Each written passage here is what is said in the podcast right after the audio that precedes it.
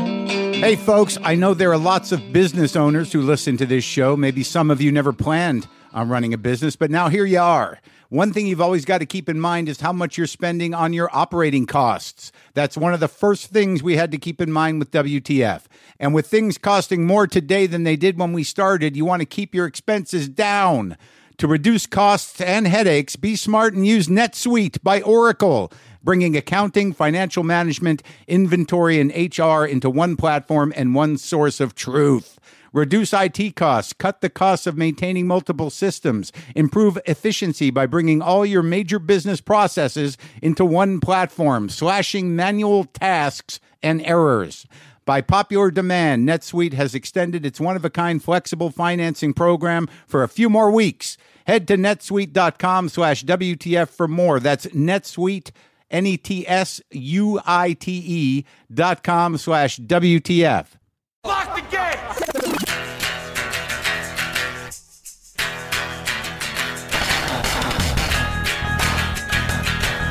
All right, let's do this. How are you, what the fuckers? What the fuck buddies? What the fucking ears? What the fuck sticks? What's happening? I'm Mark Marin. This is my podcast, WTF.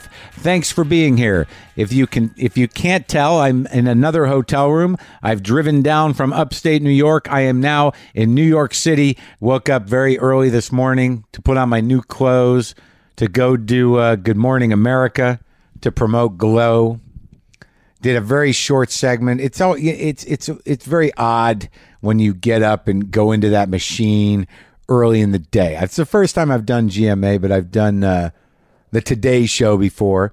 But I wore my new sports jacket, my new shirt, and uh, the shoes that I bought with the suit I bought for the award show. Those of you who keep up should know these are these are the first times uh, I'm wearing this. First time I, I haven't bought a goddamn sports jacket in forever but I figure I'm a grown up. I should be able to have something to wear. So I got suited up, got in the car, got up there, was put into some holding cell.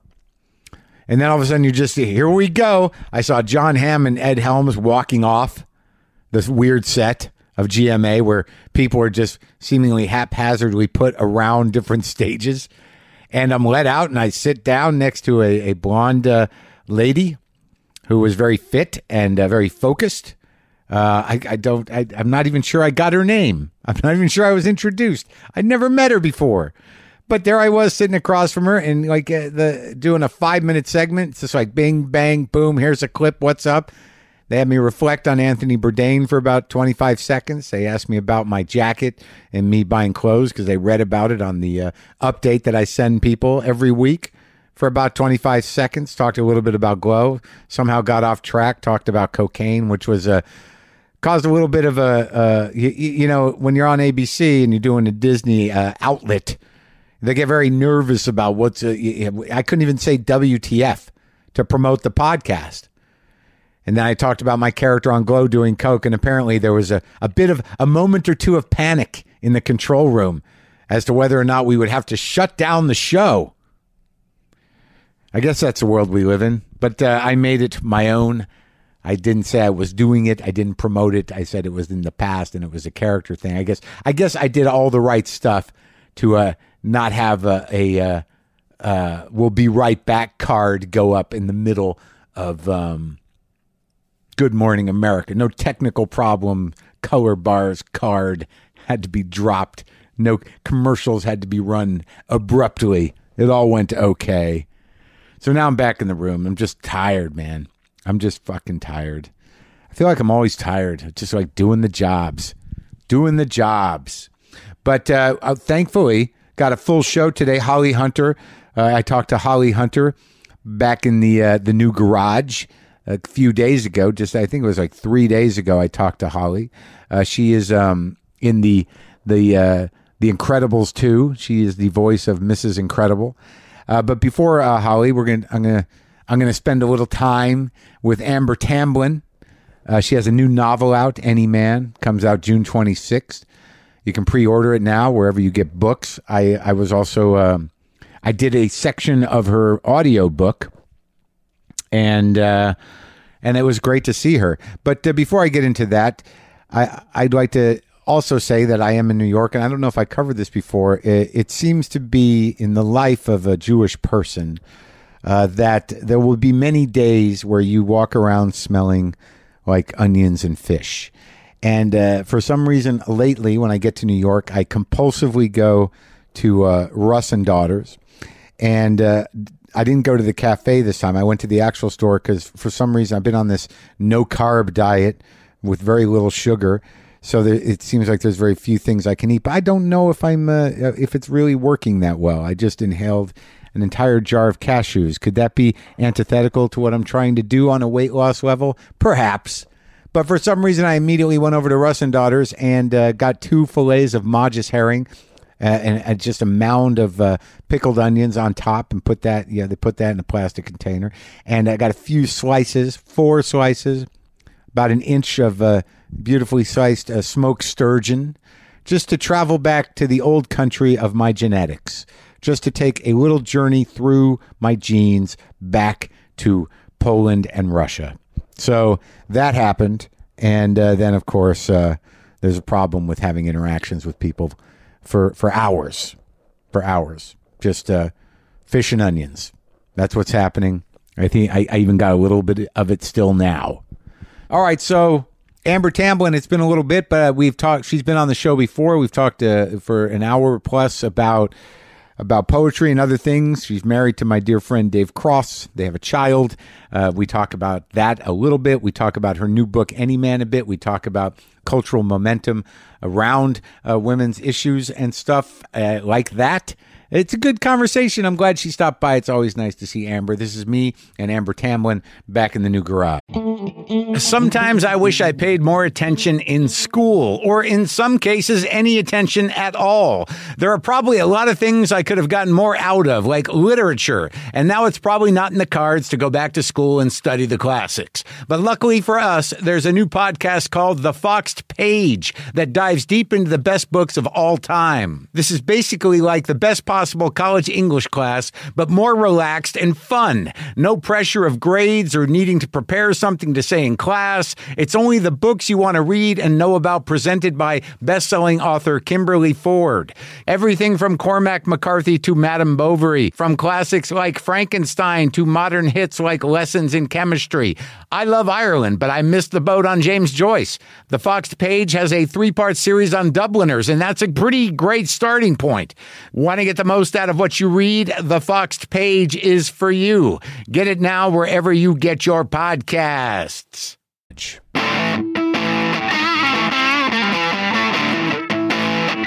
And how's the uh, baby? She's pretty fucking cute. Yeah? Um, she's just started to walk. She's doing. She's making a lot of eye contact Uh-huh. while holding objects and then dropping them, um, as if to say, Yeah. What are uh, you gonna do pick, about it? Pick that up. Fucking pick that up. What are you gonna do, mom? Pick it Yeah. up. And then you're Yeah. like, I'm not gonna tell her. I'll pick it up. yeah, you pick it up. Yeah. How's uh, how's old Dave doing with a baby? He's amazing. He, Yeah? He's um, a quite an extraordinary dad. Oh, Uh, yeah? yeah. He's really. He's really really a good dad. Dave Cross, Dad. Yeah. Dave oh, Cross you dad. did it. You did it. Yeah, and he's getting ready to go out on another um, tour. We're doing two tours together, actually. Um, I know. I saw that. Yeah.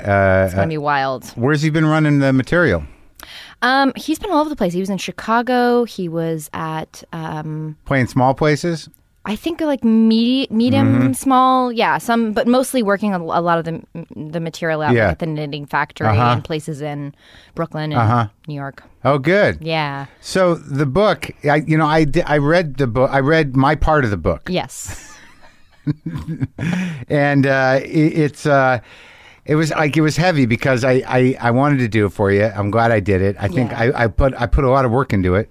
I can imagine. And when I said, you know, um, after Barry had passed away, and I, I, I said, Barry uh, Crimmins. Yeah, and I said, um, I don't know what I'm going to do. Like I framed this around him, and then and then like of course it struck me. And David's like, I actually think as much as I love Barry, I think I think Mark is a better choice. Like he can really do this guy, who this guy is.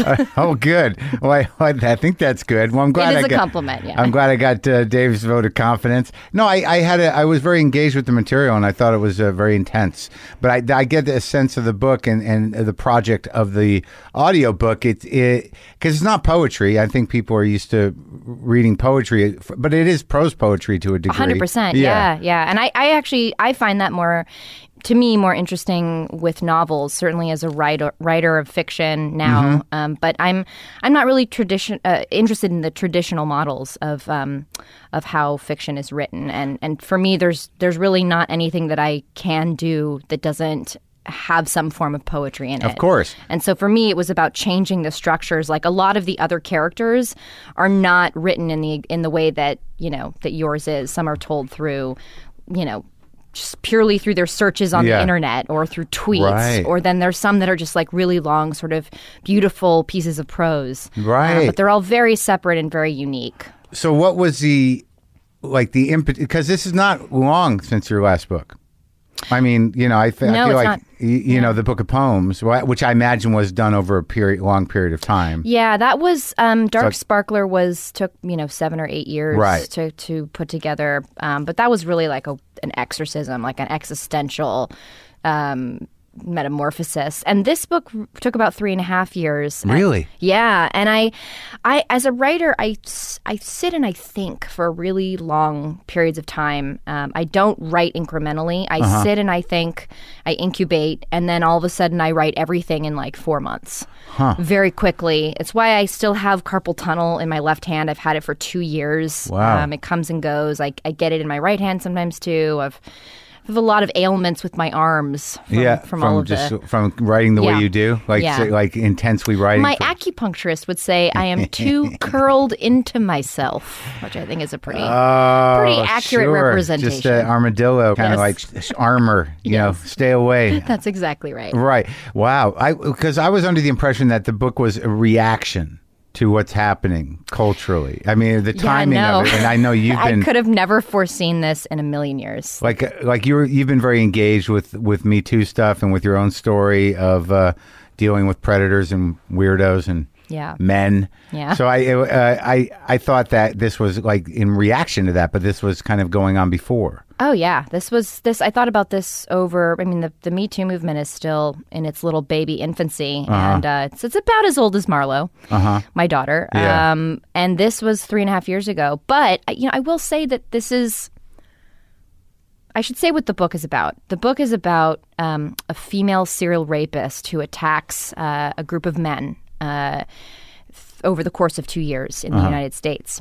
And the book has many conversations at once. It is um, it is both uh, you know a conversation aiming to I think resensitize culture, um, specifically rape culture, um, but it is also uh, its aim is to sort of show the stories of men who are also uh, fall prey to sexual violence and harassment and and even forms of intimidation, especially in the entertainment business. It's rampant, but it's not really talked about because women are at the forefront of it and, and it's predominantly happening to women. And it's also because you never really meet this horrible, horrible woman, Maud, who does these things. You never meet her in the book, really um, it, it, I was able to, the writer in me was really able to let my imagination run away with um, how people described her and what the media thinks of her and how CNN turns her into, um, you know, part animal, which is what is based on some of the, the some of the men who have described her in, in what they remember and what they don't remember. So it's also commentary on how we sort of mythologize women. And to me, I was really fascinated by and murderers and, and murderers. rapists. Yeah, all of it. Yeah. I was fascinated by um, the idea of making a female protagonist um, who c- didn't have consequences in the way that I feel that men often don't have the simil- the same consequences that we do. Uh-huh. Um, they don't have to speak for them necessarily. And what would it be like to have someone who wasn't it wasn't revenge based, it wasn't going after an, you know a John or a dad or an Right. ex boyfriend, but it was just purely psychopathic. It was purely for power and uh, for the enjoyment of harming people. Not not unlike most male predatory Yeah, uh, I mean, it's- rapists, killers. Which is not about the act of the Right. of the sexual harm. It's about the act of the power. Right. So when you say resensitized, what does that mean? I think, I, you know, I, I for the most part, I think conversations surrounding sexual violence. Um, I think that they are uh, peop frankly, I think people are bored of talking about it. They're bored of reading about it. Um, they get people get upset for a momentary amount of time, and then before you know it, it's back to business as usual, and Right. things don't really change. Yeah. Um, and for me, I wanted to to to uh, degender the conversation, for lack of a better word. I wanted to to really take that away and say, listen, this is a problem for everyone. This is a problem that affects all races, all genders, all peoples. It is systemic. It is endemic to our culture, and we ha- if we're going to start having real facilitated conversations about how to drastically revolutionarily change things, then we have to push buttons and we have to start creating art that changes the way we think about things. We can't it's not enough just to tell the story. We have to open the mind of of the country and of the world, frankly. We have Right, to it's- change. It's not. It's endemic in the culture, but it's also endemic in y- you know Western civilization. Absolutely. Yeah. So, like, if you're going to track patriarchy, right, it's not just cultural. It's Yeah. the way shit is. Yeah, and it's also you know the other the other conversations happening in the book that I think is most prominent, and your character who you voice in it is really sort of one of the people that starts rallying against it. Is um, you know the, the book is an indictment of journalism. It's an indictment of our culture of social media and the way in which we. Um, uh, perform care, uh, the care of survivors, the care of women's stories um, for Right. short for short amounts of time, and then it's on to the next one. It's sort Yeah. of this in this 24 hour cycle and Yeah. we we honestly do more harm than we do good Well, I mean, I don't know myself how. included by the way i'm Sure. on twitter like i feel the same way when i am going is this helping am i helping yeah, I kind of pulled out of the Twitter. Like, I, I, you know, I do it yeah promotionally, david and, just did that too and like, I'll I, occasionally I'll answer questions, but I don't engage with garbage, and I don't, I just don't do it. I never did Facebook, but so wait a minute you practice self-care a little. Yeah, I'm believe me, I'm I'm doing damage in other areas. so. fair enough.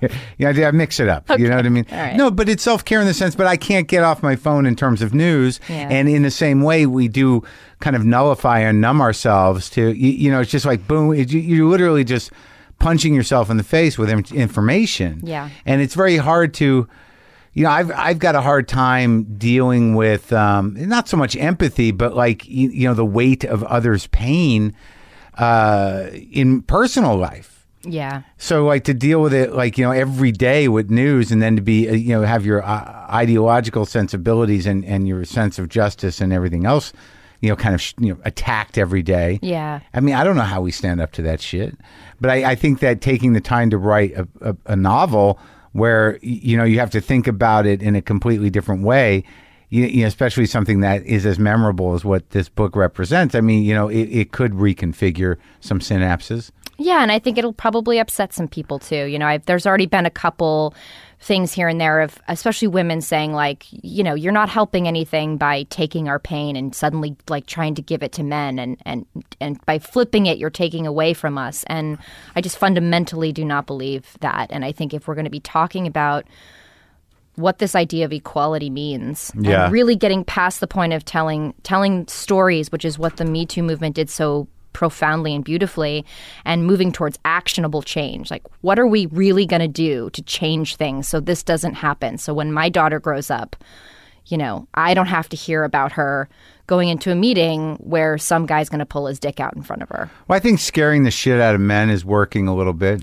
It is, and it's also it's it's also I understand it's like it's drastic and it's scary and you know I I, I've, I have said and I feel like m- men only like war when it's their kind of revolution and when it belongs to to others then maybe it's a little like whoa whoa whoa we should uh, slow down here and maybe have a rational conversation but every time I, I come up against this and every time I talk to a man most mostly liberal men too um, Those Uh, fuckers. those fuckers about what they think the answer is. Uh-huh. You know, and I say, okay, fine. We're we're this, it's a witch hunt. Where we've gone too far. It's we're in the backlash. Uh-huh. Blah blah blah blah. P- f- put your fucking coin word in here. yeah. You know, what's the answer? Well, I think. And they don't ever have an answer. They don't. They don't have one. well, I think the answer, like just from a personal reaction and thinking about my past and my behavior, and I, and I think that the the simplest thing in, in terms of what it's provoked me to do is just to be you know mindful of where what I'm doing is coming from. That's that's a lot. I no, mean, that's all of it. I- no meaning I, that's a you have no idea how unique that is and i think a lot of men are really um, uh, they push they push back against they that resist it. yeah they resist it Well, you know, it's just like, do I need to touch her shoulder? Is this flirting? Am I acting out? Am I being, you know, inappropriate? Yeah. Is this is this space not, you know, di why am I saying that? the You whole know, thing the whole whole like the- excuse too about how uh, how now like no one's going to be able to flirt anymore no one's going to know what to do in the bedroom like all of those things are are performances and they are they're deeply disturbing to me and because they're disguised as ways to stop the larger work that's being done Uh-huh. because they know that's not true if you have a- an ounce of understanding you can still go fucking have some chick put heels on and step on your balls you can go do whatever kinky Do I have to do that? Yes, you do. Okay. Kinky, weird, amazing shit you want to do. As long as there's one word involved and that's consensual. Right. It's like it's not that hard. And if it takes you having to maybe use a few words Right, one from word, your right, yeah. mouth Yeah. to ask or to figure out a way to say that, Like then that's that's okay, what it is. Okay. Yeah. okay. All good? No, and, and also the, the, the I think the the conversation about uh you, you know the kind of um, the the power struggle or the or, or the you know, the misuse the abuse of power in work environments, uh, no matter how small, is is really the the I think it seems to be the heart of the cancer. Yeah, it It- is. Uh, you, you know, like what people do at home and how that, you, you know, how things are misunderstood or not. You know, the, I mean, those are conversations that, you know, are, have to be between people, you- Yeah. right? But like, it, it- like what really resonated with me and what really made me think a lot was that even if you're in, in a workspace for a month or for, uh, you know, a couple months or a week, that there's a dynamic there where, y- you know, it's not about the other thing. Yeah, yeah. So if you're if Absolutely. you're acting in a particularly inappropriate way in a workspace, what what is that about? yeah. You know, really ask yourself about that, and then you go deeper with that, and then it's sort of like, what is it all about? You know, how do I really see women? Yeah. And then also if you're n- if you're not that person, right? Yeah. Why are you also not if you're seeing it happen to a woman speaking up? 'Cause Right. That's the other problem is that Right. we've got a world in which men have more allegiance to men's careers and livelihood than they do to women's um, physical safety, and that's really a problem, you know? And so they feel like, well, it's, it's not my thing. I don't want to get in the middle of it. Or she could be exaggerating. And they always go to the things first that would mean that she's a liar and that she's not telling the truth. And that's Right. one of the biggest problems that we face. Right. I think the fact that we are even having this conversation, you know, you and I sitting here in your garage, Yeah. like having this conversation is um, in and of itself the the manifestation of that change. And and as painful as the last six or seven months have been for a lot of people and many people that I know, um, you know, I, I think that, that it's so important to realize that this is really where it begins the questioning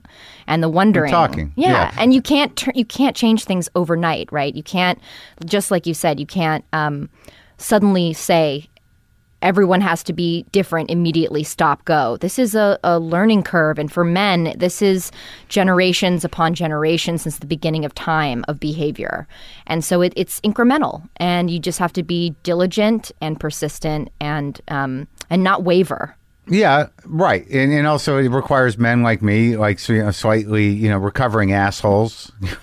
you know, covering assholes you i know, love that Yeah, I mean, like you know, look, I- my I- husband's a little bit of a recovering asshole he's still an asshole but he's a recovering different kind of asshole, me and Dave. But yeah, yeah, he's a he was sort of a cra- cranky, self righteous asshole. asshole. yes that is correct Bing! accurate Uh, yeah, you don't want to argue with Dave, do you? Yeah. She's, you should try to be in our household in the last six months. Oh my God, he's stubborn, man. Yeah, he's really stubborn. Does has the kid uh, uh, softened him? oh, totally. Oh, I'd love to see that. Yeah, it's um he s- sings to her and he says funny fucking things while he changes her diaper and makes her laugh and is really good at distracting her. Um, and I just get frustrated and um, Oh, that's sweet to he's hear. just he's just an extraordinary dad. Great. How did, Definitely. how has had it, Oh. how how has having the kid changed you like uh, for the better?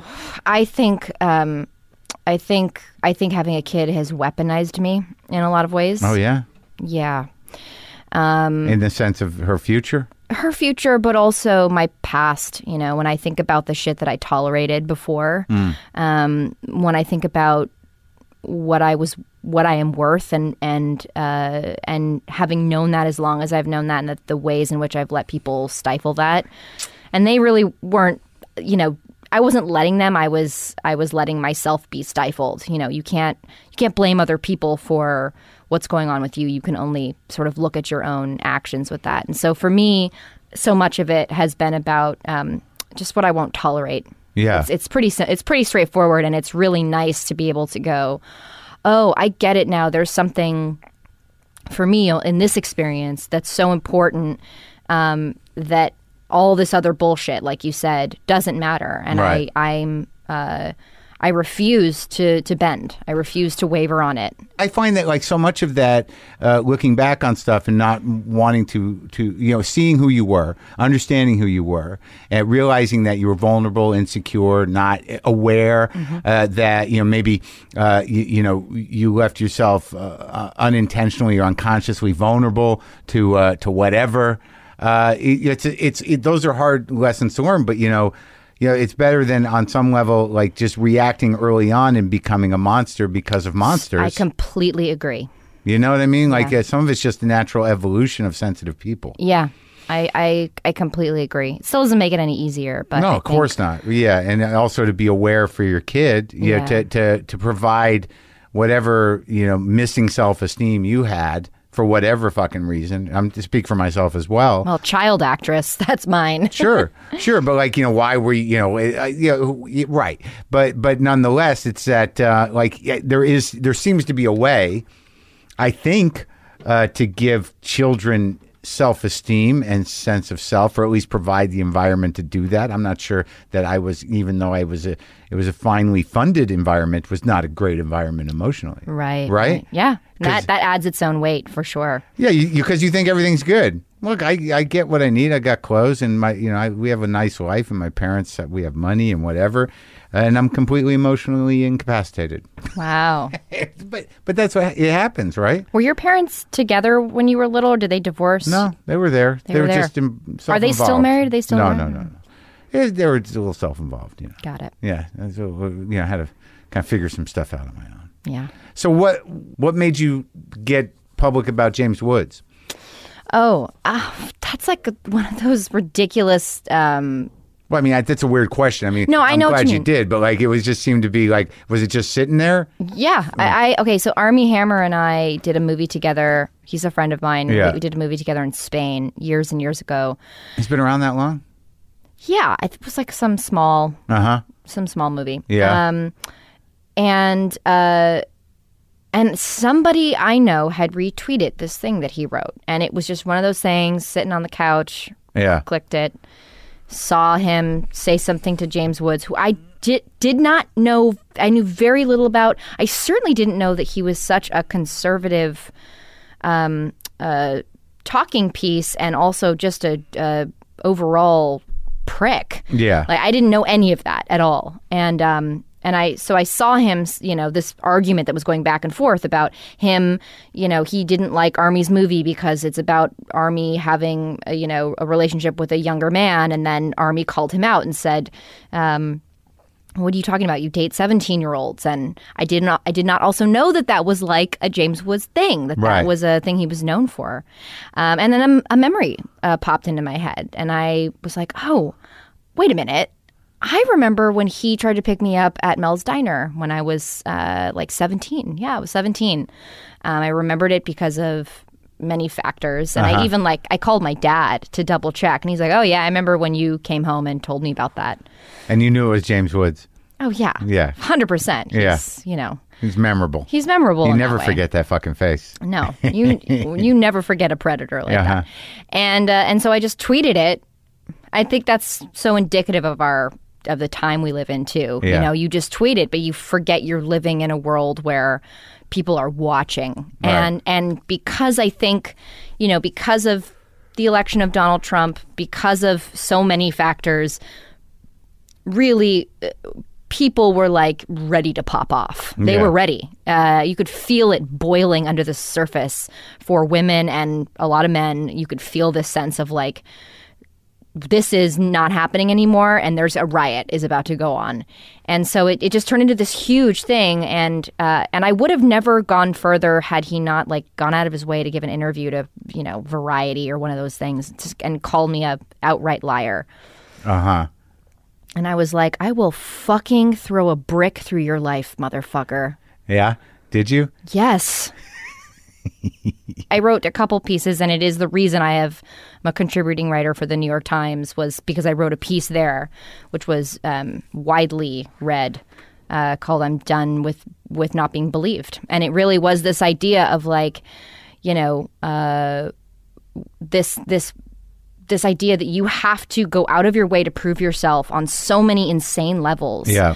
um, it- it's it's so unfair, uh, and oftentimes, um, you know. Women have to come with like a stack of papers of evidence for a small thing like that happening, and Mm-hmm. that the the first reaction is to always second guess uh, the woman. Well, that's eh, but that's all part of the paradigm of you know the bitch is crazy. Yeah, that's right. Right. That's absolutely right. That's So- like that's one of the uh, the it's it's on it's on the you know f- top five checklists of patriarchy. Oh, that bitch is lying. She's crazy. Yeah, that's that's uh that's really true. And um, you know, I think that was that and that happened like three months before the Harvey Weinstein story came out. So uh, it was really in the air. Um, oh, was that or was that early? I didn't realize the Yeah. timing of it. yeah, it was like three months before. It was the um, it was the reason that uh, and the, the the article was so so read and distributed The that one about not being believed. Yeah, that that Jody Cantor from the New York Times, who at that time nobody knew was working on the Weinstein piece, um, asked to speak with me through Yeah. a friend. Oh, really? I didn't have anything to give her, but um, Right. Like I didn't have any Harvey Weinstein stories, but uh, right. but the but yeah, but you were sort But I of knew about it. I knew it was proceeding- happening. right. Yeah. and it was starting to build. Yeah. and you were one of the first things to pop off. Yeah, it was it was sort of incremental. There were there were many of us that were really doing it, and then um, you know I think I'm also a founding member of Times Up, and one of the great things that we've been doing, you know, Times Up was like a thing that was a bunch of really pissed off, angry women who got in a room together and just we're like, what are we going to do? We're we're not going to just be angry anymore. What are we going to actually functionally do? Yeah, how can we help? how Um, can we help? Yeah. Yeah. And and that was and that to me is the catharsis. That's Mm. that to me is what makes me not feel like a crazy person is to go, okay, we started times up so that nobody ever has to say me too again. So no one has to do it. That's the point. And how's the momentum? How are you, are you guys still uh, in, uh, engaging? And Yeah, I mean it's a it's huge now, um, and it's you know like all movements, it's like uh, y- it's had its criticisms, it's had its criticisms, um, and it's it's like trying to uh, fly a plane while you're building it. It's hard. It's fucking hard, and you get a, a hundreds of people with big ideas who are geniuses in their own right. Um, and, and you're trying to like create a plan to shift Western culture as we know it. It's it can't be done overnight. So um, but I think the progress that we've made is is absolutely extraordinary. Um, one of the very first things we did with the launch of it was at one point the women of the farm workers union had signed um, uh, a petition or a, a letter to us saying that they stand with the women in the entertainment business. So we wrote a response letter. I think there was over 200 of us. Um, uh, basically saying we see you and Yeah. we we hear you and we stand with you in this effort to change the farm workers union and and even in the restaurant business and all these other businesses and we tied that with um, s- uh, a legal defense fund uh, which has raised over 30 million dollars so far which Yeah. goes towards basically um, helping uh, both men and women who are uh, victims of harassment and sexual assault in the workplace I went out with a woman years ago. I don't know if Dave knew her, but uh, she once said to me, and, and I and I can never forget it because it seems to be an, an, uh, encapsulate a lot of stuff. She used to she was a bar she's a sculptor, you know, very tough woman, an interesting character, but she used to bartend at a strip bar, but she wasn't a stripper, but she's a bartender. It was in uh, I think it was in Boston, and she quit. And uh, I said, "Why'd you quit?" And she goes, "I got tired of men looking at me like I was food."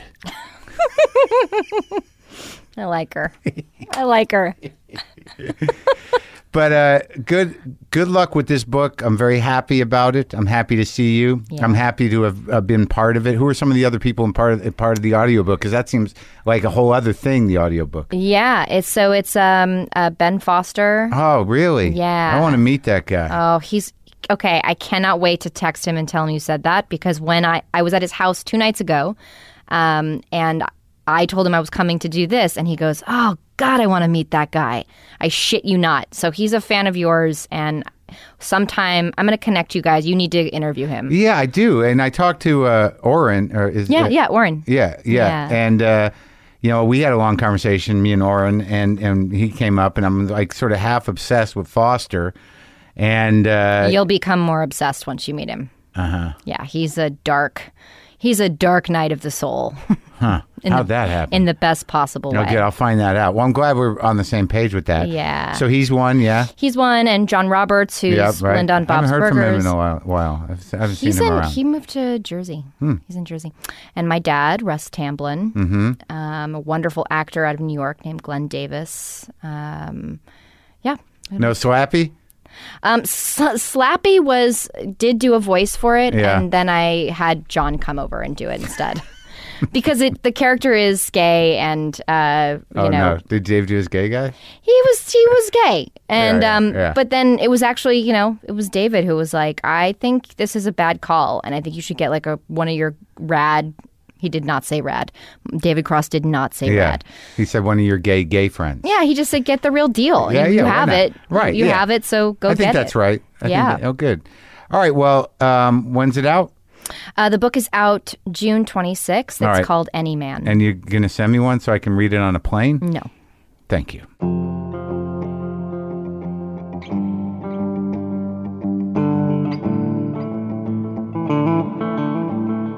Again, Amber Tamlin's new novel, Any Man, out June 26th. You can pre order it now wherever you get books. Listen, folks, I was excited to meet Holly Hunter. Wouldn't you be?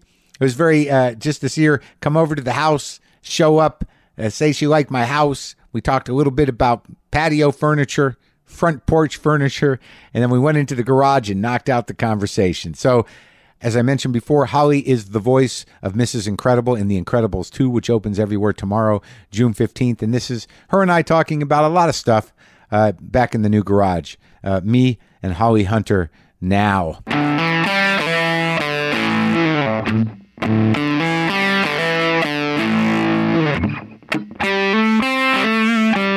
Sound good? Good. I'm just going to put this down so I can actually see you. I think that's a good idea. I appreciate the uh, the impulse.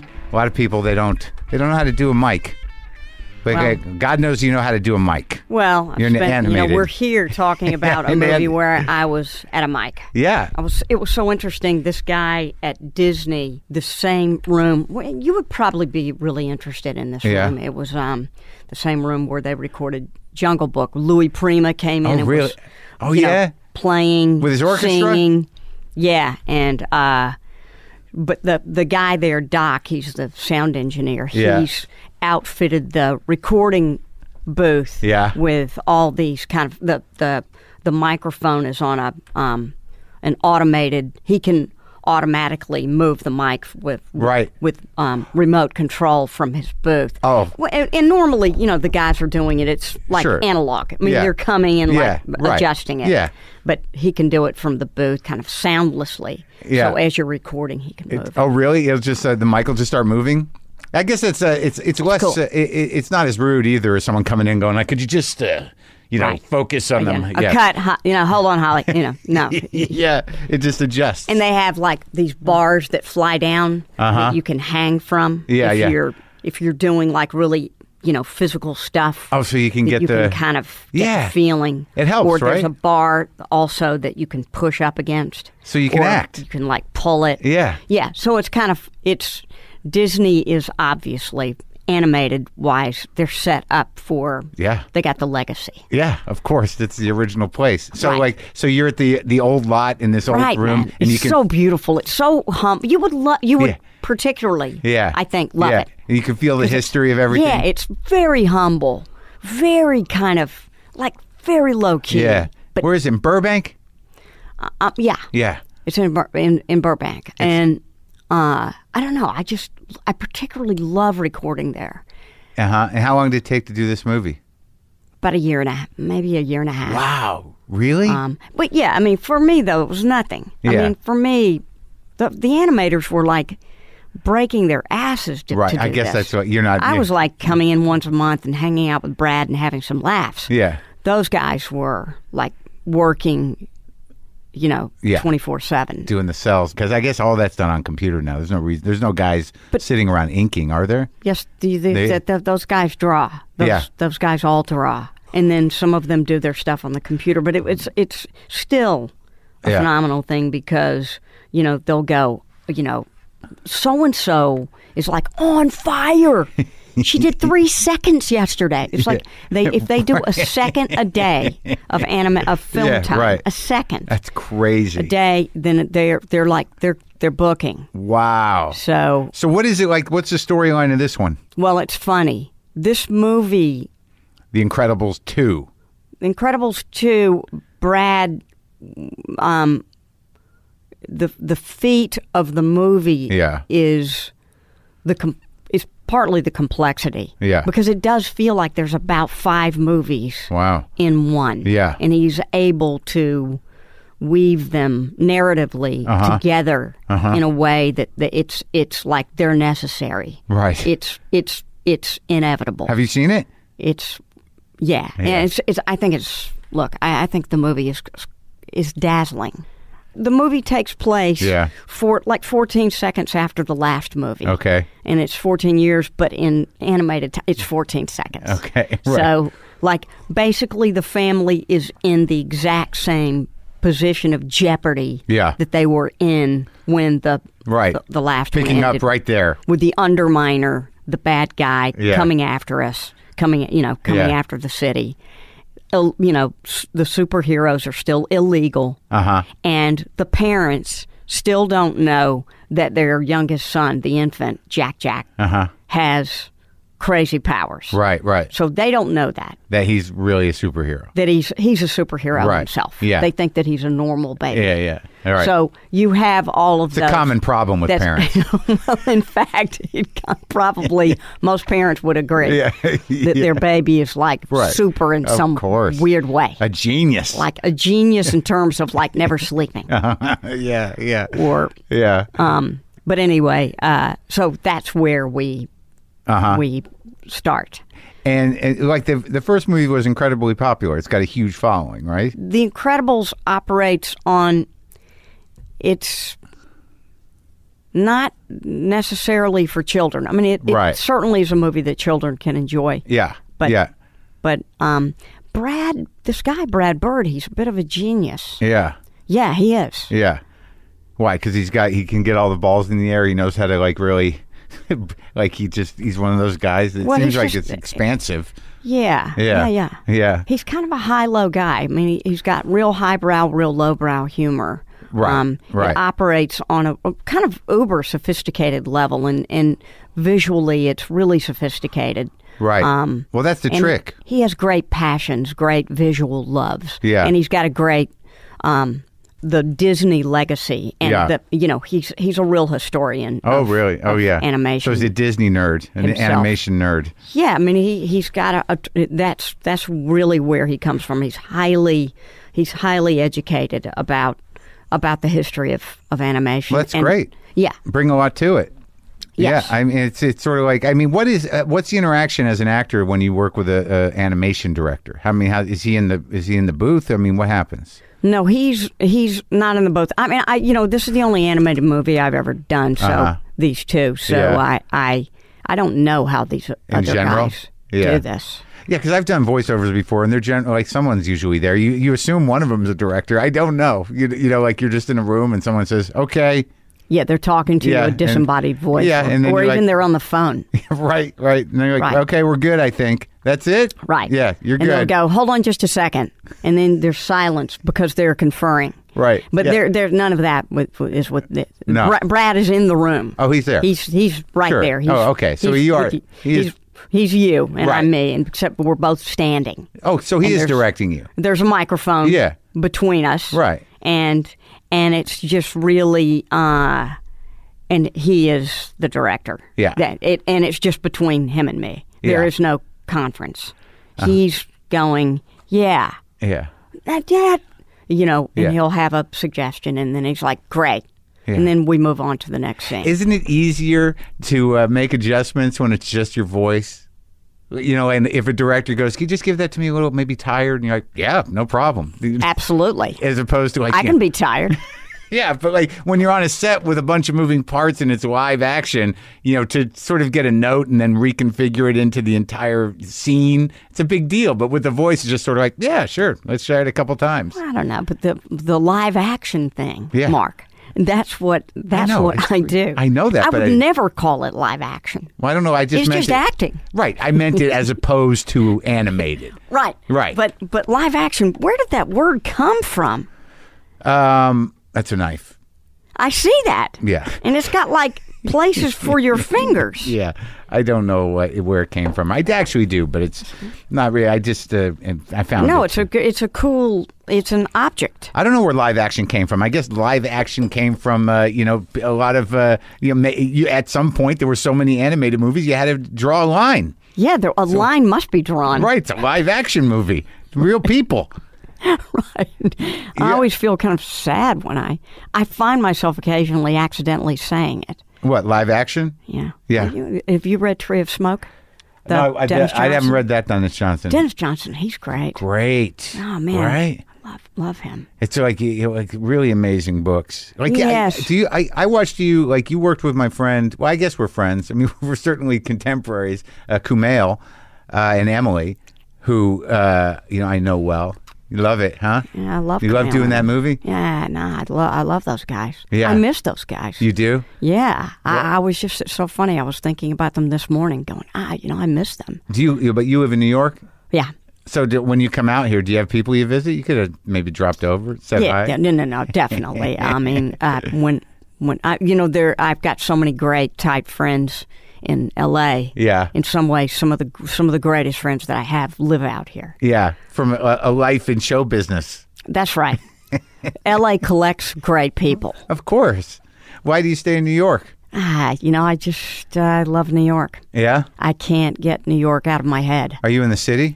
Yeah, Yeah, and and you, you you still you- you don't think it's changed a lot, or you, you it's changed phenomenally. and in, in good way, or like you, Ah, you know, I mean, I think Giuliani just like he just wrung a lot of the edge out of the city. back then. Back you know, but then. but now like Back yeah, I in the don't even old know. days. Right, I don't. know. Yeah, I was there. I was there in the eighties, and I don't even know. Like I don't Where know. were who- you? Where were you? Second between A and B. what? Nineteen eighty nine to nineteen ninety two. Yeah, it was a, That's edge. yeah, it was a war zone back then. but now, like you go there, You where- were stepping over needles and Oh, stuff. oh, c- absolutely. I mean, yeah. And there were point guys. There was a whole racket Yeah, going. I There was mean, a you- doorway next to my Yeah. house where they line up to get the dope. And Yeah. now there's a nice cafe there. It's a nice little cafe there in that pl- exact place.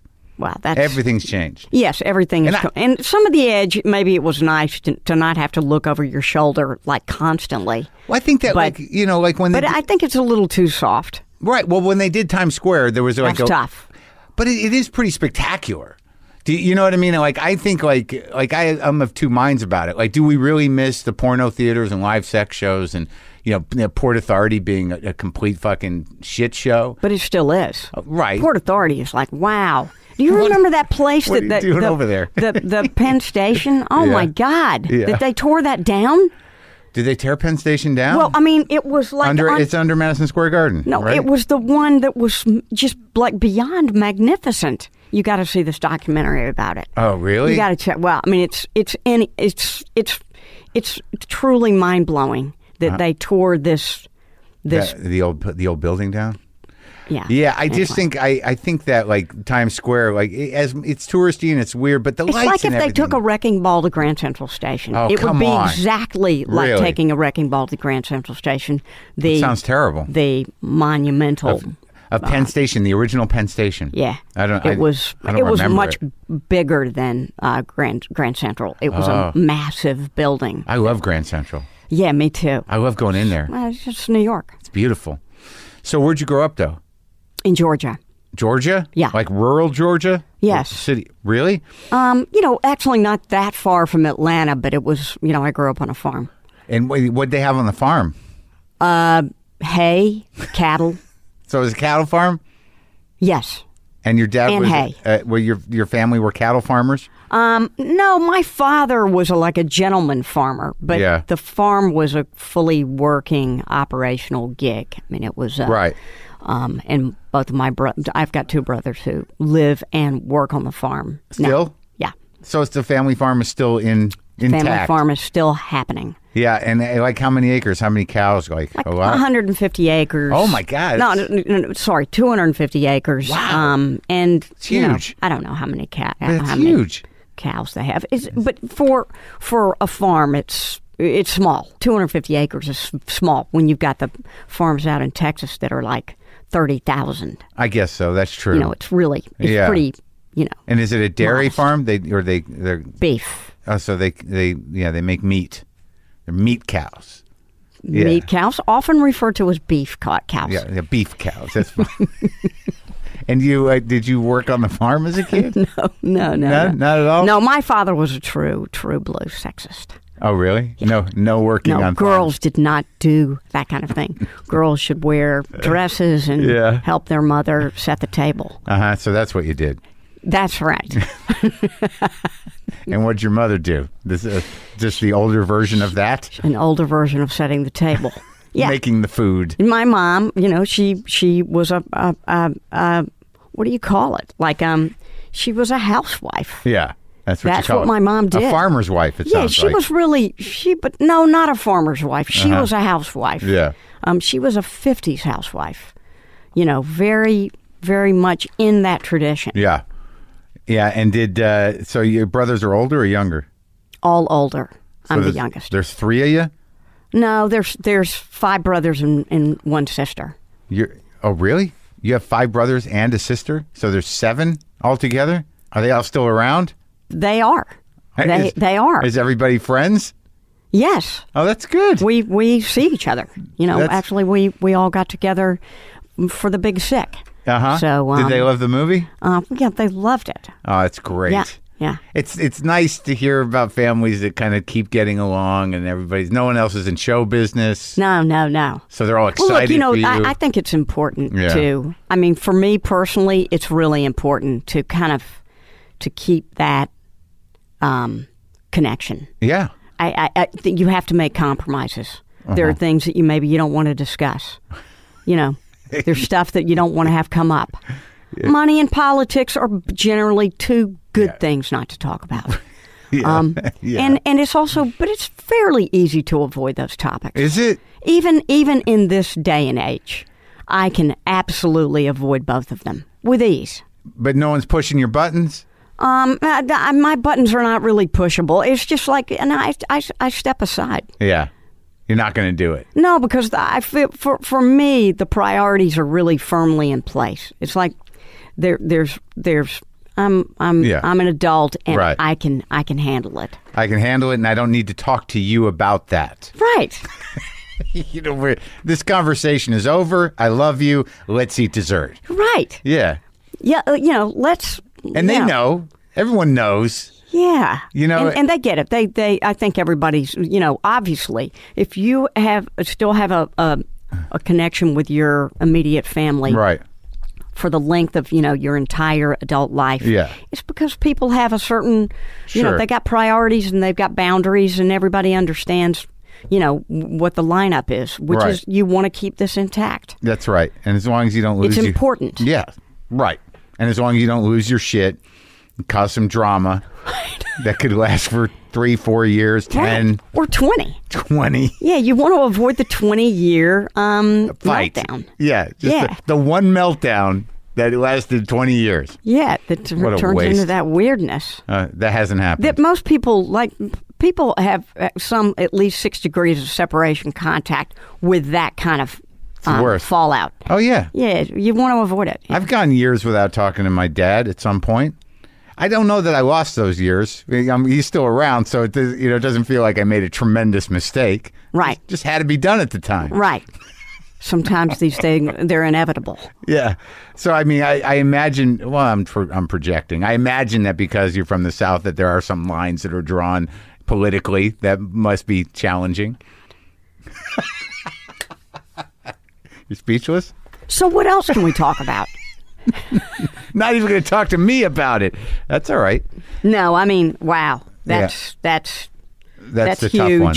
Yeah, it's that's tough. huge. Yeah, it's and, tough. And the the, the the the the lines that are drawn, you know, from one state to another now seems so massive, and so Yeah, it's kind a of mm-hmm. trip, right? Vi- but you know, Georgia, it's very interesting. Yeah, because you know. Atlanta's like. I, I mean, I work in Atlanta. so that, But you know. Georgia could, uh, you know, because of the black vote, Yeah. I mean, G- Georgia could turn blue again. Sure. But I was just trying to, I mean, because people are so, um, they, p- there's there's been a lot of activation Yeah, about, sure. you know, reaction. uh, of, yeah. Yes. there's Everyone's a- like wake, waking up. How would you- People, people are woke, Yeah. and and Georgia is experiencing that big Yeah, time. yeah. so it's kind of going from from violently red to possibly blue. Yeah, it's exciting. It's Yeah, exciting. very. It's exciting when Americans all of a sudden realize that maybe they have to engage in the political process. I know, man. I do- you know what I mean? It's very hard as a you know, e- e- even for me, where you just sort of like, what have we been doing for thirty years? I know it takes a state of emergency. Exactly, and and it- That's it- that's that's unfortunate. for almost anything to happen. I know. Does it have to? Do we have to go this yeah. far? Yeah, but, well, yeah, we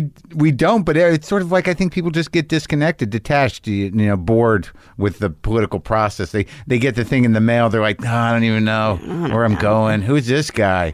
What is that job? I need a glass of wine. Sure, yeah, yeah. I need some wine. I'm not going to make it over to the voting place. It's dirty. Can't we just do it at home? Yeah, you can if you send the thing in. Oh, did that already come? Yeah, it's probably. so what? my- So did you when you left Georgia? Were you like, I got to get the fuck out of here? Um. I yeah. Yeah. Although, uh, it, yeah, Yeah. I, I would say that that's true. I love living in New York, Yeah, and I don't have any desire to live in the South again. Except, I will say, I find New Orleans an incredibly seductive, um, original city. right. You It's know, got a whole di- it's like New its own Orleans thing. is it's is is it's its own thing, and and I find it really powerful when I go there. It's just like the pull is Mm-hmm. Yeah. it's just so beautiful, it's almost mystical. mystical, Um, Right. so, and I hope New Orleans never loses that. It doesn't seem like it's going to. Yeah, it's, Um, I, I I was there not too long ago. I didn't I didn't feel like it was like ah this isn't the same. There's still that thing. Great man. Well, just the thing, like just looking at the buildings, it's like this. There's nothing like these buildings anywhere. I It's like know. uh, down to the architecture. Like there's nothing. This isn't. Its what were own you thing. doing down there? I did a show, did stand up show uh, a couple years ago, I guess, and uh, walked around a bit. Do you a- like doing stand up? I do it a lot. Yeah, I do it. Yeah, I like doing it. Um, That's do my you come to job. New York? Yeah, sure. I you do. go to Comedy Cellar? I mean, where do you? I do the cellar sometimes. Yeah, I, I used to go there a lot when I and lived do you in New like York. the intimacy of the cellar? I mean, how I, I like making. Or do you like the bigness? of- Do you like going to the beacon? I like making uh, a, a place the size of the beacon intimate. That's the, Ah. like that's what the challenge uh, that I've taken upon myself. Uh, I was just at Royal Festival Hall in London. It's about twenty six hundred, and I like bringing it in to where it feels intimate. I mean Wow. that that's been the evolution of what I try to do, as opposed to rising to the space. Let's bring the space in, And how do you do that? I mean, what I like sit down. I sit- you know, you sit down, you talk directly That's to cool. people, right? You know, it, I mean, it's like how much energy do you want to exert, and you know how how what. What's the quality of laugh that you want? You know how much of you know how much you want to be engaged. I think it's a matter of engagement and taking emotional risks uh, that create an intimacy, not just you know going beat to beat. That's like theater. Well, that's interesting. I mean, I I- it just I, I I immediately just kind of thought about Spalding Gray, Right. and Yeah, how that's a good Spalding Molly. would just kind of bring it. He would just bring it into him. He would just be sitting at that desk, right. you know, That's and it. talking to people. It Yep. was just like he controlled, you know, he he controlled the closeness, and, and he made it. He demanded that it be close. That, well, I think that's a, that's if if I could think of if I could cite somebody that does something that I find that I would that I would aspire to, it'd certainly be that. Yeah, and he's not. yeah, that's cool. Yeah, and I think you can do it with any space. I really do. I think theaters are built for, for that in a certain way. They're, they they kind of crave intimacy. That the idea of spectacle is a whole other thing. You know, if you're a rock concert or whatever, but you know, if you're in a theater, y- you know, you've done theater, so you, when you get out there, that it's it's visceral. You can feel the presence of the audience. You have a, a sense of of of their investment and their emotional attention. And when you just talk, like the, to talk off a mic in a big space, people are like, "What's happening?" Yeah, that's interesting. I mean, just to sit down at the Beacon is that's that's kind of a um, radical act. I think that's cool. I did it at Carnegie uh, two Oh my- years ago, wow, wow. and it was Wow, a- Carnegie. That must wasn't that wonderful. I, yeah, Didn't well, you love the feeling? yeah. I, I think I should have had. I did love the feeling, but like I kind of, I, I, yeah, it took me a while to get grounded because I was nervous and emotional, and I couldn't believe I was there, and I was sort of. You know, winging it a little bit course, for about man. like a half hour. I was just floundering around. But once I leveled, but that was another situation where I'm like, I got to make this intimate. And th- there was a point in the show where um, you know I wanted my dad had sent me a text that I thought was hilarious, but I left my phone backstage and I wanted to read it. So I was in a very improvisational place, even at Carnegie Hall, and I was asking someone to bring me my phone from backstage, and no one heard me. So it became this m- little mystery in the middle of the show. Like, are they going to bring it? Is this going Are to happen? they? Are they? Am, uh, is this? Am Yeah. I talking? Yeah, exactly. And then someone appeared. at Can the you door. hear me? Exactly. It's that. And when they finally showed up, it was a very exciting moment for everybody. Wow. So, and yeah. Oh, did you feel the the acoustic? I mean, did you feel yeah, the definitely, wood definitely. of the liveness of that Oh, yeah, room? definitely. As opposed to the beacon. I, I've which- never done the Beacon yet. Oh, But, okay, but, yeah. but definitely, I, you definitely feel Carnegie. You feel the whole history of it. You know, there's like Totally. I, did, I just I I can imagine. I, I can only imagine what Yeah. what that must be like to look out. I mean, Yeah. because I love to go to Carnegie it's like and circular. watch. Yeah, it's like sort of yeah. I, I love places where you can hear, you know, like that are designed for instruments. You know, where you can hear like just anything. So, what about Disney? Oh yeah, I've, I've only been there once. I've not seen a show there. I've Um, not seen would a you- symphony. would you- I would go. Yeah, I like Lincoln Center. I've performed in opera houses. Like I've, you don't like Lincoln Center? You don't yeah, like it? but Matt, Disney here. Oh, I you know, got the, it's pretty, the creme I de la know. creme. I mean, Disney is, Is it the creme de la unbelievable. creme? Oh. Yeah, man. Have you been there? Oh, yeah, Yeah. tons. I mean, I love to go to Disney. Yeah. Um, whenever I'm in LA, I try to go to. to I mean, Esapekka Salonen. Yeah. And then you guys got Dudamel. Yeah. I mean, It's- it's two not really of the my- greatest conductors in the world. Yeah. I got to get more into it. You guys have. I know. Um, but I, I don't know that world. Like so- a lot of times, I'm um, if, if I'm in New York, I've started to go to uh, to see the jazz. You know, over to see Marsalis and those guys at Jet Lincoln Center. Right. And then like, but I just do it. I don't. I don't plan it. Like if I'm in the city and I'm like, you know, I got a little money. You know, what's over there? you know, like I did that at Lincoln Center. I don't know. It's like, all right, so they're playing a little bit of Beethoven and some other shit. I don't know these people, but how bad could it be? It's at Lincoln Center, right? So you just pay the. But I would say, I mean, if you could see Dudamel Okay. here, Yeah. Dudamel is just—he's such a visceral conductor. Yeah. I mean, I think he brings out like a—he's just—he's a, a world-class guy. yeah, You know, he's like he's very. He's very visceral. I Yeah, mean, I, I think sure, that the, in it. the the kind of music that he draws from musicians is really he's got a really global influence. He loves, you know, a, a, an- a real international sound from his musicians. Mm-hmm. I, I, I think, you know, he would be a great guy I'll go. to just go listen to and watch. I appreciate you, you- What he does. Yeah, I appreciate you telling me to do that. I mean, I'm really jealous that L.A. has him and that New York doesn't. well, now I feel like a, a, a, just an asshole, an unsophisticated. No, no, idiot. man, no, no. You, I you, gotta it's a go. treat. You're going to get to go to Disney Music Hall with one of the great conductors, you know, and who who brings a I don't know, Uh-huh. I'm excited. kind of an earthy feeling to classical music. but do you are you do you know classical music well? No, not really. But you just like that dude. But I, I, well, I, I like the L.A. I like the L.A. Phil. All right. Well, I'm going to go because like I've been wondering how to enjoy life, and this seems like a step in the right go- direction. You know, definitely go there, and you can then you can also check out the space and go. Hey, you know, you could perform there. oh, I don't know. Yeah. because that would be incredible. You Yeah. Like, I mean, that's you would probably adore that. it might be. It- yeah, it might be exciting. I performed at the Symphony Hall in San Francisco, which is the, another big, huge And I, acoustic I don't, space. I don't know that. Well, here's the issue. Like I learned a weird lesson You know, i- it's about 1,900 seats, but like it's a space where they do comedy sometimes. For whatever reason, if you can get people in there, I sold okay, but there's a giant organ that just it's always there, and it takes up the entire back of the Right. wall. And and uh, I felt that you know subconsciously people were expecting something bigger.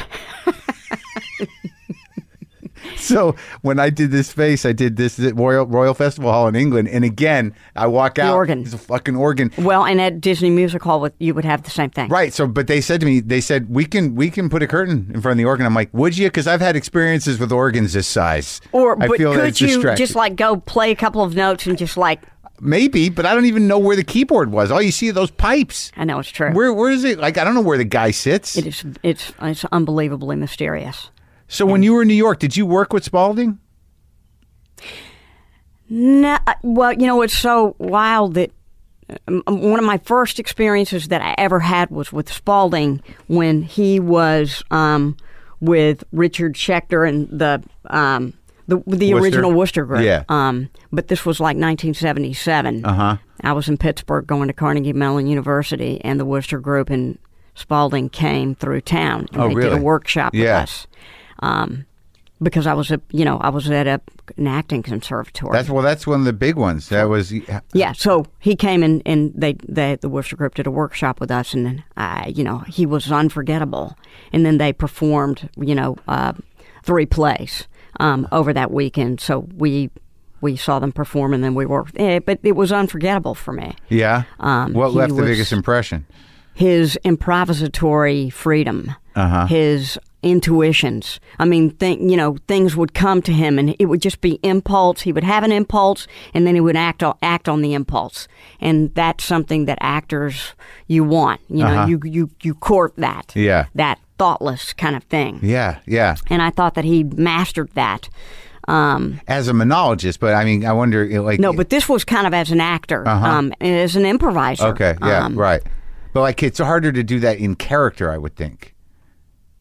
Well, he really wasn't thinking about character. Right. He was thinking about like circumstances. He Right. would he would you know pose these circumstances to us, and then you know Uh-huh. Yeah. and put some conflicts in for us, some obstacles, and then we would deal. Uh-huh. So, it like, wouldn't yeah. be like doing a part. Right, it would right. be like just dealing with this Im- the- you im- know conflict. yeah, the that- improvisation of the immediate, right? Right. It's so happening I, now. Just thought he was kind of, you know, really a profound, a profound artist Yeah. that I was seeing really young in- Yeah. in my, you know, or very early on in my studies. And did you meet him again later to, to tell him that he had this amazing impact on you? No, Never. I saw him, you know, m- several times, Uh-huh. um, but I never went backstage. Oh. I was too intimidated.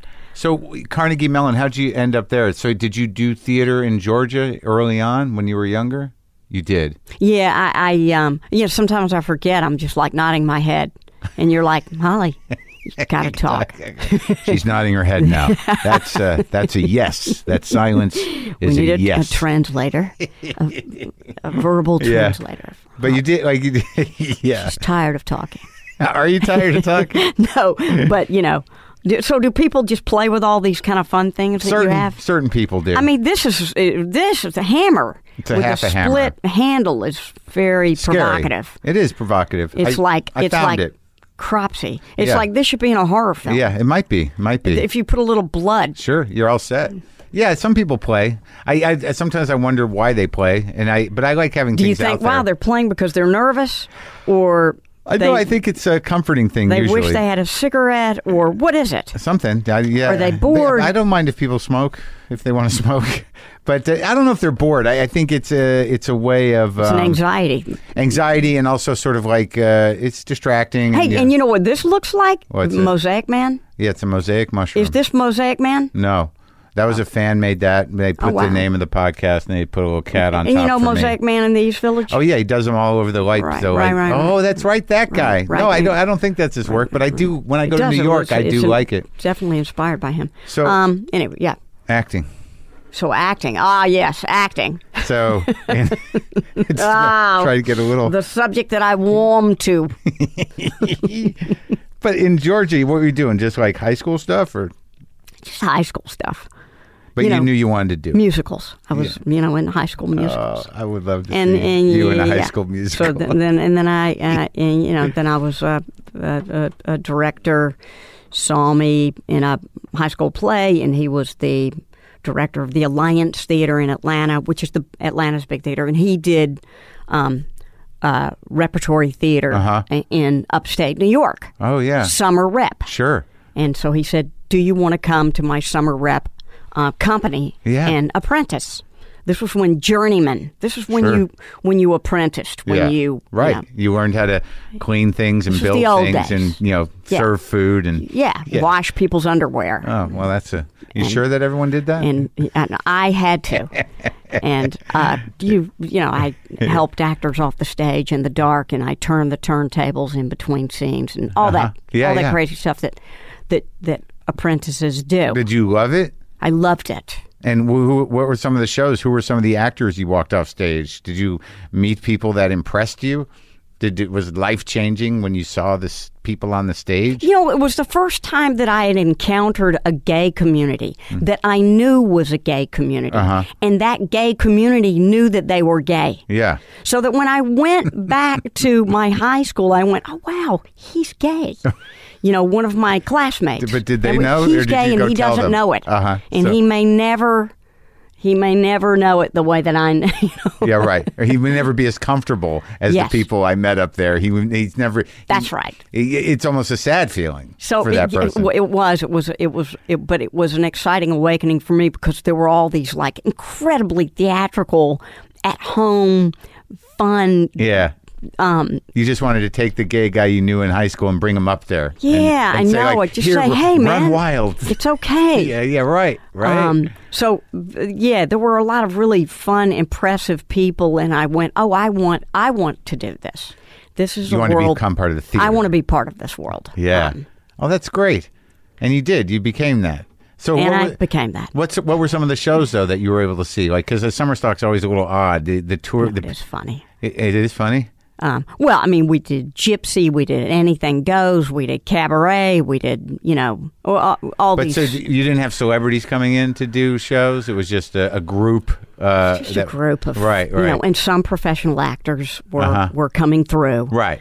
But um, it wasn't like it didn't have that kind of high profile. But Right. for me, that didn't matter. It was- Right. This was the life. And so that after you did that, you were never the same again, and you knew you had to leave. Uh, Well, you know, I was just like, I can I come back? So they invited me back to this the second, you know, summer To when I was apprentice. sixteen. Yeah. So I was fifteen, and then when I was sixteen, I went back, and then I just said, where should I go Yeah. to study for f- to be a professional? act- Where should I study? Yeah. And they.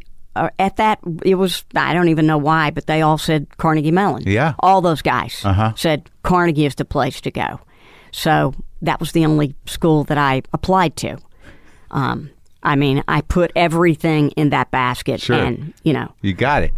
well, and and yeah. So uh, you thank God because maybe I would just be a secretary in Yeah. Atlanta, Yeah, a very, very exciting secretary. A very right? Taking, intense. you know, dictation, very dramatic secretary. Why is she all worked up all the time? yeah, wow. She's just she seems What a pip! she seems really very intense about Yeah, the. She like- answers the phone very intensely. so unfulfilled. yeah. so that so you did uh, undergrad at Carnegie Mellon. Is that how it works? You there for four years, Right. and that was uh, and it, uh, well, that might have been like the, I, I don't know when the other the, Yale is Yale, but that's a graduate program. Juilliard, I don't. That's a graduate program. So you no, won. uh, Juilliard's undergrad too. oh yeah, They do the undergrad as well. probably lucky you didn't But you go know, there. I, I'm really happy. Yeah. You know, not not not. I'm just happy that I wasn't that I didn't go straight from the farm to New York City. It was very nice to have a pit stop in Pittsburgh. yeah, Pittsburgh's all right. Pittsburgh's all right, and it was a great little way station. Mm-hmm. You know, because New York would have been too intense for me, and Pitts and but You know what Carnegie you were is doing. Carnegie feels a little bit more like a little a little womb. It's a little You need safe. it. It's a safe place. to learn and Yeah. you know, see Spalding Gray come down and Yeah. get your mind blown in a safe environment before you go get beat up. Yeah, New York in 1976, Whoa, probably when you know exciting! it was. Yeah, I mean, I was ready for it b- by 1980, but 76, just give me four years. Is that when you went to? When did you get out of Carnegie Mellon? 80. Oh, okay. So I mean, I hit But New did you go York, and New visit? York had like all the edge that we were talking about. Yeah, just uh, you caught the last wind of it. Well, I would say the 80s. The the Hmm. I guess 80s so. had some Yeah. nice. I guess that's true, you know, because a lot of the you know, a lot like stuff that a lot of the performance art stuff that was going on was still kind of doing it then. And and Soho was still Yeah. very much an artist, you know, enclave. Right, They right. were getting ready to be pushed out, you know. Right. But a lot of those buildings didn't have certificate certificate of occupancies. Sure. I mean, all this, you know, all that stuff was still happening. so when you went up there, did you have a sense of how show business was supposed to work? Did you know what you were to do when you left Carnegie when you moved to New York? Did No. you like, or were you just sort of like I'm here with my headshot? I came there with my headshot and a real sense of entitlement. But- which is necessary when you uh, start to be uh, in show business. You need to be delusional and maintain it for as long as possible. Well, didn't you feel that way? of course. How? Why else would anyone fucking do this? Right. You know, if you, You need to have a certain amount of fearlessness. Like, hey, man, I get to be here. yeah, and also like it's uh, it, it it'll come. I just got to show up. you know? Right. It, it's it's a it's a certain kind of um, you know, w- you know, as you get older, it's willful naivete. But at that point, it's just naivete. Well, I don't know how else. What other kind of person really takes the chance? You know, anybody who's sort of like, I'm going to try it. It's like, no, well, that's not going to work out. Well, you're not. per- You're pretty much not going to go. You know what? I'm going to I'm going to give stand up a real whirl at the age of 45. Yeah, no, believe me, it happens. I've seen it happen.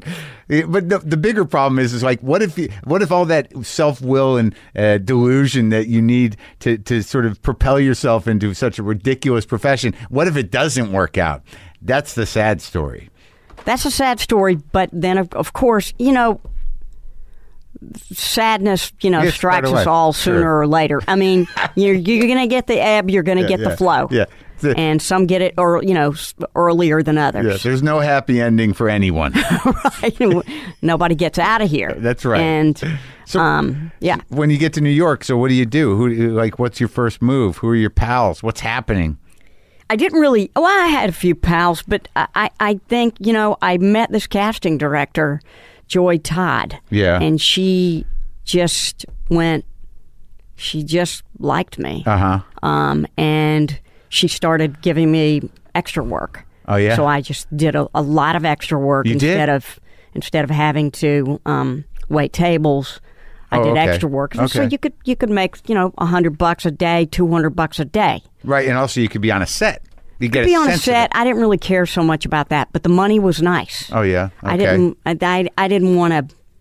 I wasn't fighting for the front. I wasn't fighting for camera time, like not at all. You weren't walking by several times. There's that girl again. Yeah, no, I didn't. That was not my. Well, what were MO. you thinking? You wanted to do theater, or were you thinking like, what was the plan there? If I you- wanted to do theater. That was it. Yeah. You weren't even thinking in terms of movies or TV. You're like, this is garbage. Where's the theater? No, I Uh, didn't think that it was garbage at Yeah. all.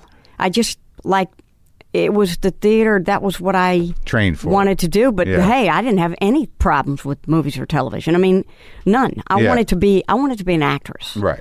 But I did move to L.A. Right. I did move. to New York. Right. Yeah, For- I mean, on I- purpose. It was the it was a stage thing, but I had no, you know, I wasn't, um, I, I, I, I wasn't snooty Yeah. about like oh Yeah. television, Where'd you live in New York when you first got there? uh, like where didn't I live? Oh, really? I mean, but you know, those were like like I said, you know, it was it was eighty. Yeah. So you could be an out of work actor and live in Manhattan. Sure. You could do that. Yeah. I mean, I had five roommates. Oh yeah. Um, Where was that place? on like 60 uh, between 66th and 67th on Columbus. Oh, up there. But yeah. then, you know, I was on Amsterdam and 73rd right, you Uh-huh. know, across from Needle Park. Uh-huh. Um, then I was in the Bronx, the North Bronx. Yeah. Then I was um, in 9th Street between 2nd and 3rd, um, which was which was groovy. That's nice Not down far there. from you. Um, Yeah, yeah. Ninth Street. Yeah. By Tompkins Square. Then I was, you know, Morton and Hudson, oh yeah. um, Other side. then 11th and Wow. You really Fifth and got around. University. Yeah. And I mean, yeah, I mean, uh, you you move around a lot when Yeah. you when you're young and you're living in New York City. You're- Yeah. you're moving. Yeah. Because you just meet people. You're like, all right, you got a room? I'm tired of living with these nine people. How many people do you right, live with? Right. Yeah. Okay. The North Bronx is dull. Yeah. Let's get off the D train. Right. So when did you start getting work? Um, well, I got a, a, a, a horror movie Yeah. within three weeks. Of being in New York? Yeah. Yeah. Um, I got this horror film, Yeah. and I and and uh, actually with, with that Harvey Weinstein. Um, Oh, yeah? was his first movie that he ever produced. Right when he got out of the music business? He was a concert promoter, Yeah. right? And in fact, we we were up in um, Buffalo in North Tonawanda, New York, and Har- and the Commodores came through town. Harvey was prom- so we went and saw the Commodores. because Harvey was promoting concerts. Right, And um, right. it, was he a monster yet? Uh, you know, I had many many dealings with with Harvey. Yeah. Harvey obviously was a monster. I didn't see that for a long time. Yeah. But, and the monstrous part of Harvey that I was privy to was his temper. Uh huh. um, which he has a, a mighty one. Uh-huh. But uh, How did that come out in your experience? Uh, you- uh, at the Cannes Film Festival, which Oh. Uh-huh. you know Harvey was a kind of a permanent fixture at. but not directed at you. No, yeah, di- directed at me, sure. But Uh-huh. but Harvey, you know, he was he could be very sloppy with with all, with all Everything, things, yeah. Uh-huh. with everything. Um, but yeah, so I did the burning. Yeah. and got so much money. I mean, I just had I was like sleeping in cash. you know, Really? I would just like wake up with bills from my per diem. Wow. Uh-huh. I just couldn't believe how much money you know I was making on the burning. How it was much money? 1980. I'd been in New York for three weeks, and I it was raining, raining. Give me Cash. a number amount. This sounds crazy It was for a like small you know movie. I, I I made like a thousand dollars. eh, Yeah. You know, uh, and it was like incredible. yeah. I Yeah. was like so happy. You- You're a working actress and it's raining money. A thousand whole dollars. Right. I'm going to move to a place with only two other people in it. And that is what happened. And I and I just got a roommate, Uh, who is that? Jason Alexander, you know, who Sure. of Seinfeld. He's been in here. And Jason and I got a place on on Amsterdam between 73 and 74. Really? And You it was lived just with me and Jason, Alexander? You lived with Jason Alexander. Yeah, me and Jason, we and Jason's wife, eventual wife Uh-huh. moved in with us for a little while and then they moved out and got married. Yeah. But uh, yeah, so it was just me and Jason. Um, Did you have? Did you guys get along? Did you? we were we were pals. Yeah. We were we were we were good pals. He's a It was sweet guy. He's. I've talked to him in here. He, we did a really great episode about about He's acting. very sweet. Yeah. very sweet. Um, and he was doing musical theater. He Yeah. was he was kind of a musical theater actor. Yeah. Big Mac. Com- the uh, the the commercial. The. The, the McDonald's commercial he did, yeah, we, we I pulled that up and we talked about it. I'm not surprised. His him dancing. Um, Jason would be a total natural. Yeah, he's just At- yeah at that. dancer. Yeah. So okay, so then what happens after the burning? Then I went into, into a period of, of not working. After the raining money, thousand dollars. Right. No, Then, then I had to nothing. like you know hit the deck with you know waitressing. You did. Yeah. Which place? Chips Pub. Hmm. Um, and then after I got fired from Chips Pub, then I you know I started um, temping. Yeah, You know. sure. bi- you know. Yeah. doing secretary, and I did secretarial stuff at HBO. Um, Oh, yeah. I was a temp. On, over on Secretary. Bryant Park. Was that where it No, was? um, well, That's- actually, yeah, not Yeah. far far on Sixth Ave. Yeah, it's and then I got a play, and once I got the play, yeah. then I just started doing plays. Was it a big play? What'd you do? It was an off off Broadway play, Uh huh. but it was a you know really cool play. You could work. Yeah, it Get was in a it. really fun play. Um, and that was, and then I started just doing plays. Almost like oh, just almost all theater, huh? Yeah, I just, just went from one play to another and and did that for, you know, for a, a cou- a couple of years and got a, a, a Broadway play and Which one? Crimes of the Heart. Oh, that's big. And then Joel and Ethan Cohen saw Crimes of the Heart. And Uh-huh. then, you know, I got to know those guys. They were doing um, uh, Blood Simple. Uh huh. Was uh, was the the Cohen married to um to Francis yet? No, um, Fran and I were rooming. F- m- m- Fran and I were roommates. You were. Yeah. But that must have been an intense We were- household. Up in the North Bronx. I just can't imagine the two of you just running around just the like apartment. an effortless friendship. I'm sure. And so Fran and I were up in the North Bronx, and and I, you know, I met Joel and Ethan, and I and and then they met Fran, and then they did Blood Simple, and then we all did Raising Arizona. Were you you, know in what I mean? Blood It- Simple? You did. Oh, you had a, a little. So that you did you facilitate the the meeting of Fran and I said you should meet my roommate. and that's how it started. She's married to Joel, right? Yeah. Uh, I can't. And wasn't she involved with the Worcester Group at the time? And no, no, but Fran is deeply involved in the Worcester Group presently. Now, I mean, right. she's she's done stuff with them through you know through Yeah. the course of, of of these last you know Yeah, but not when you were roommates. no no You were um, just work trying to get no jobs. as Fran Fran's actresses. involvement with the Worcester Group was later. Okay. Um, Yeah. So that's so that's exciting. So you meet these Cohen brothers before right before they even start. You you're around with their first movie. Uh, that's right, Yeah. And then That's she, right. they give you the lead in their second movie. right, that's right. So and Fran is in the second movie too. oh yes, I remember. And I'm in Yeah. the a- answering machine in Blood Simple. You know, there's an answering machine that comes up, and and and I'm on. My voice is on the answering machine. right. I love raising Arizona. Yeah, me too. Yeah, I mean, I can't. The I mean, it was so funny and so wild, and like how now you've worked with them uh, then and, and later.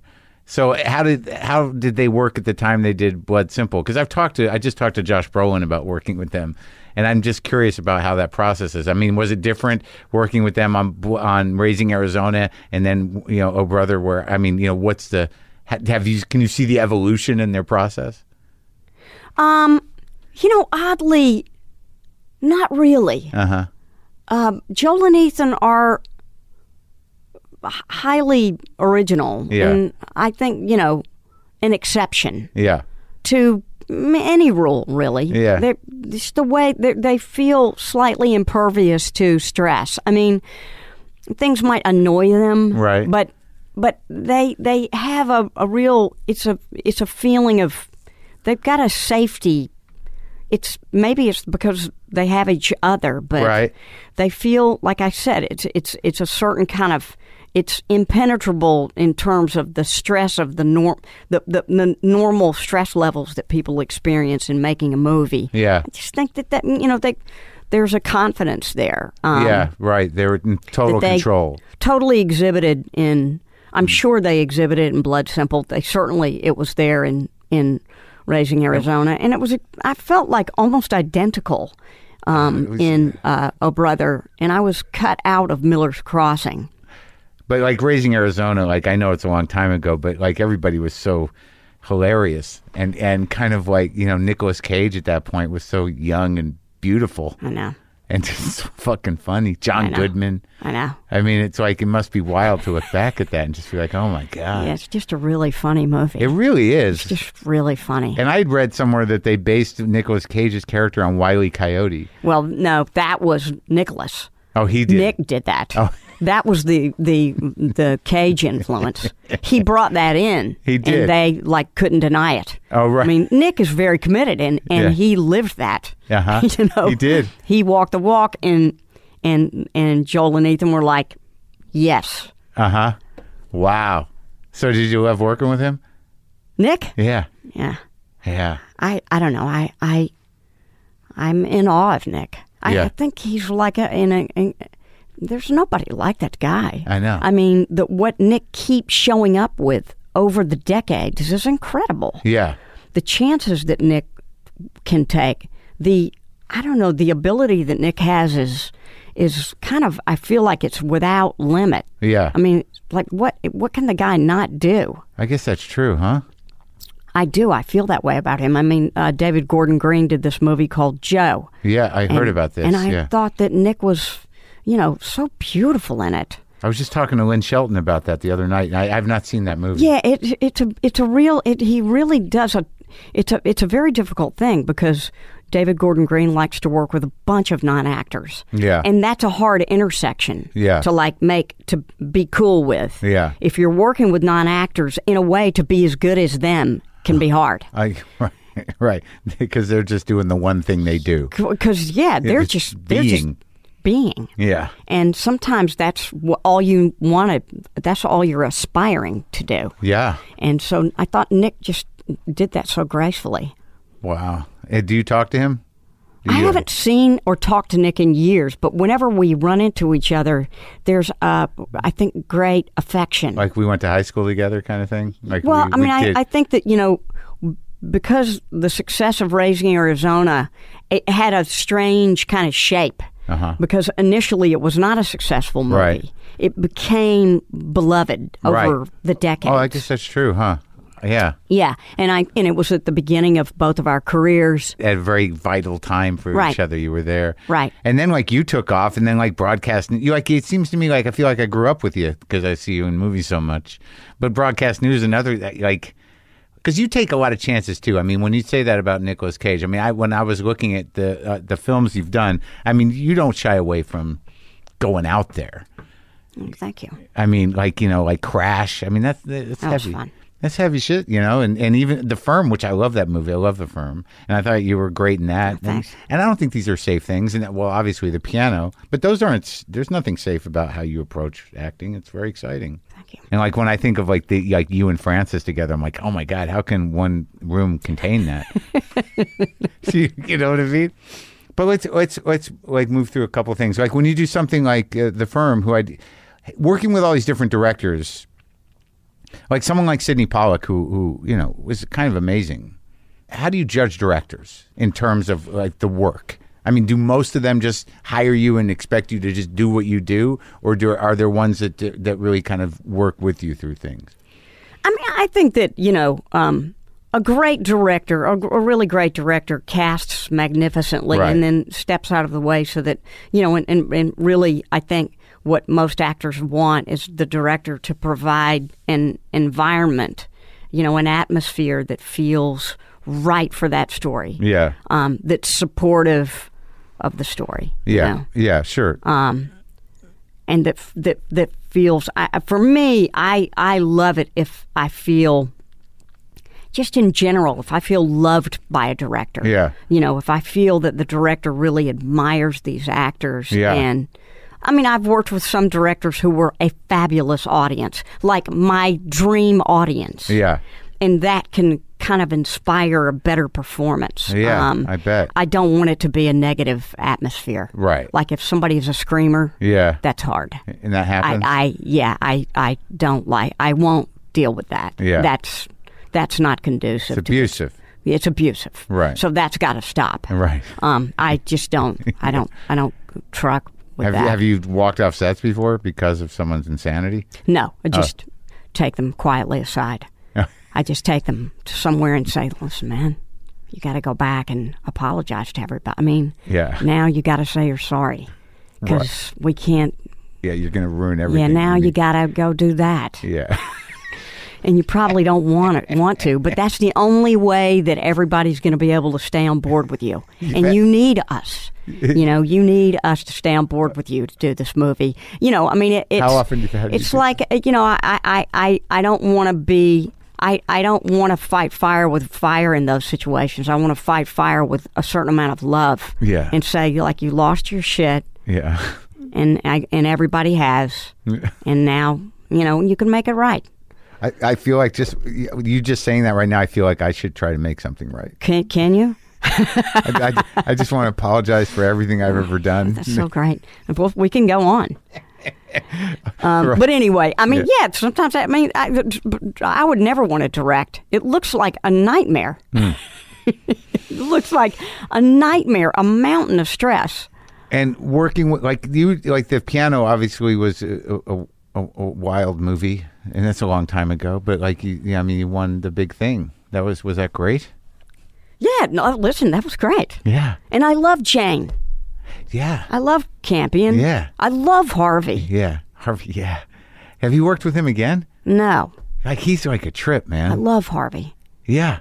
I mean, what an odd part for him too. No, Really I mean, you looking know, I back see at it. Harvey, we start crying. You do? Yeah, I mean, we fall into each other's arms. I Oh, that's- mean, I love, I love him. Yeah. Yeah. And that, was that the first time you met him? Was on the set of that thing? Yeah, Oh man, it was. That's the first time I ever met met him. He's- but he's- I do. uh, I, I I I hold Harvey close. He's he's another one that takes real chances. Like for just Yeah. a kid from New York, I mean, he really does a thing. I know, man. It's crazy. I mean, I I'm looking forward to seeing this movie that he did with Scorsese and De Niro and Oh, the Italian movie? yeah. Yeah. Is it done? I don't know, but I heard about whenever it. it is, I'm going to go see it. And what about the movie 13, which I thought I love that movie too. Oh, me Uh, too. What a it's a, kind of a harsh movie, but really great. Oh, Really beautiful. I mean, Catherine Hardwick. Wow, she Yeah. did such an incredible thing. Yeah. Such a she's out. She really took risks. She had this thing, you know. She it was like when I met her, I went, okay, Yeah. this is the girl to direct this movie. Yeah. I don't know what this movie is. Yeah. but I want to be part of it. Yeah. and you know because she yeah, i just felt like i was going to be on her ride Yeah. It's yeah, it's it, it was raw, man, right? It was raw Yeah. and very articulate I thought so. Like it made an impact on me. So, like outside of the, uh, do you still do you like doing any more theater? Do you still do theater? Or i does did that- a, a play um, that the great david Yeah. rabe um, Oh, wrote. wow. um, he did he was streamers was this streamers Yeah, and right. um, hurley burley oh, hurly burly. Um, yeah, And he also direct. He wrote a play called Sticks and Bones Mm. um, that I did um, about three years ago um, at the New Group, which is an Yeah. off Broadway. yeah. And I just recently saw his latest play, Good for Otto, with Amy Madigan and Ed Harris. It was and Mark Lynn Baker. It was great. Oh my God. So what? Now you've got you've got kids now, right? Yeah, but we don't talk about them. Oh. We leave them out of it. But you're having a good time. Yeah. Oh, good. And you're you're happy in your life, and everything's cool. Everything's really good. Well, I appreciate you uh, talking to me for a while. Yeah, that was really, really a blast.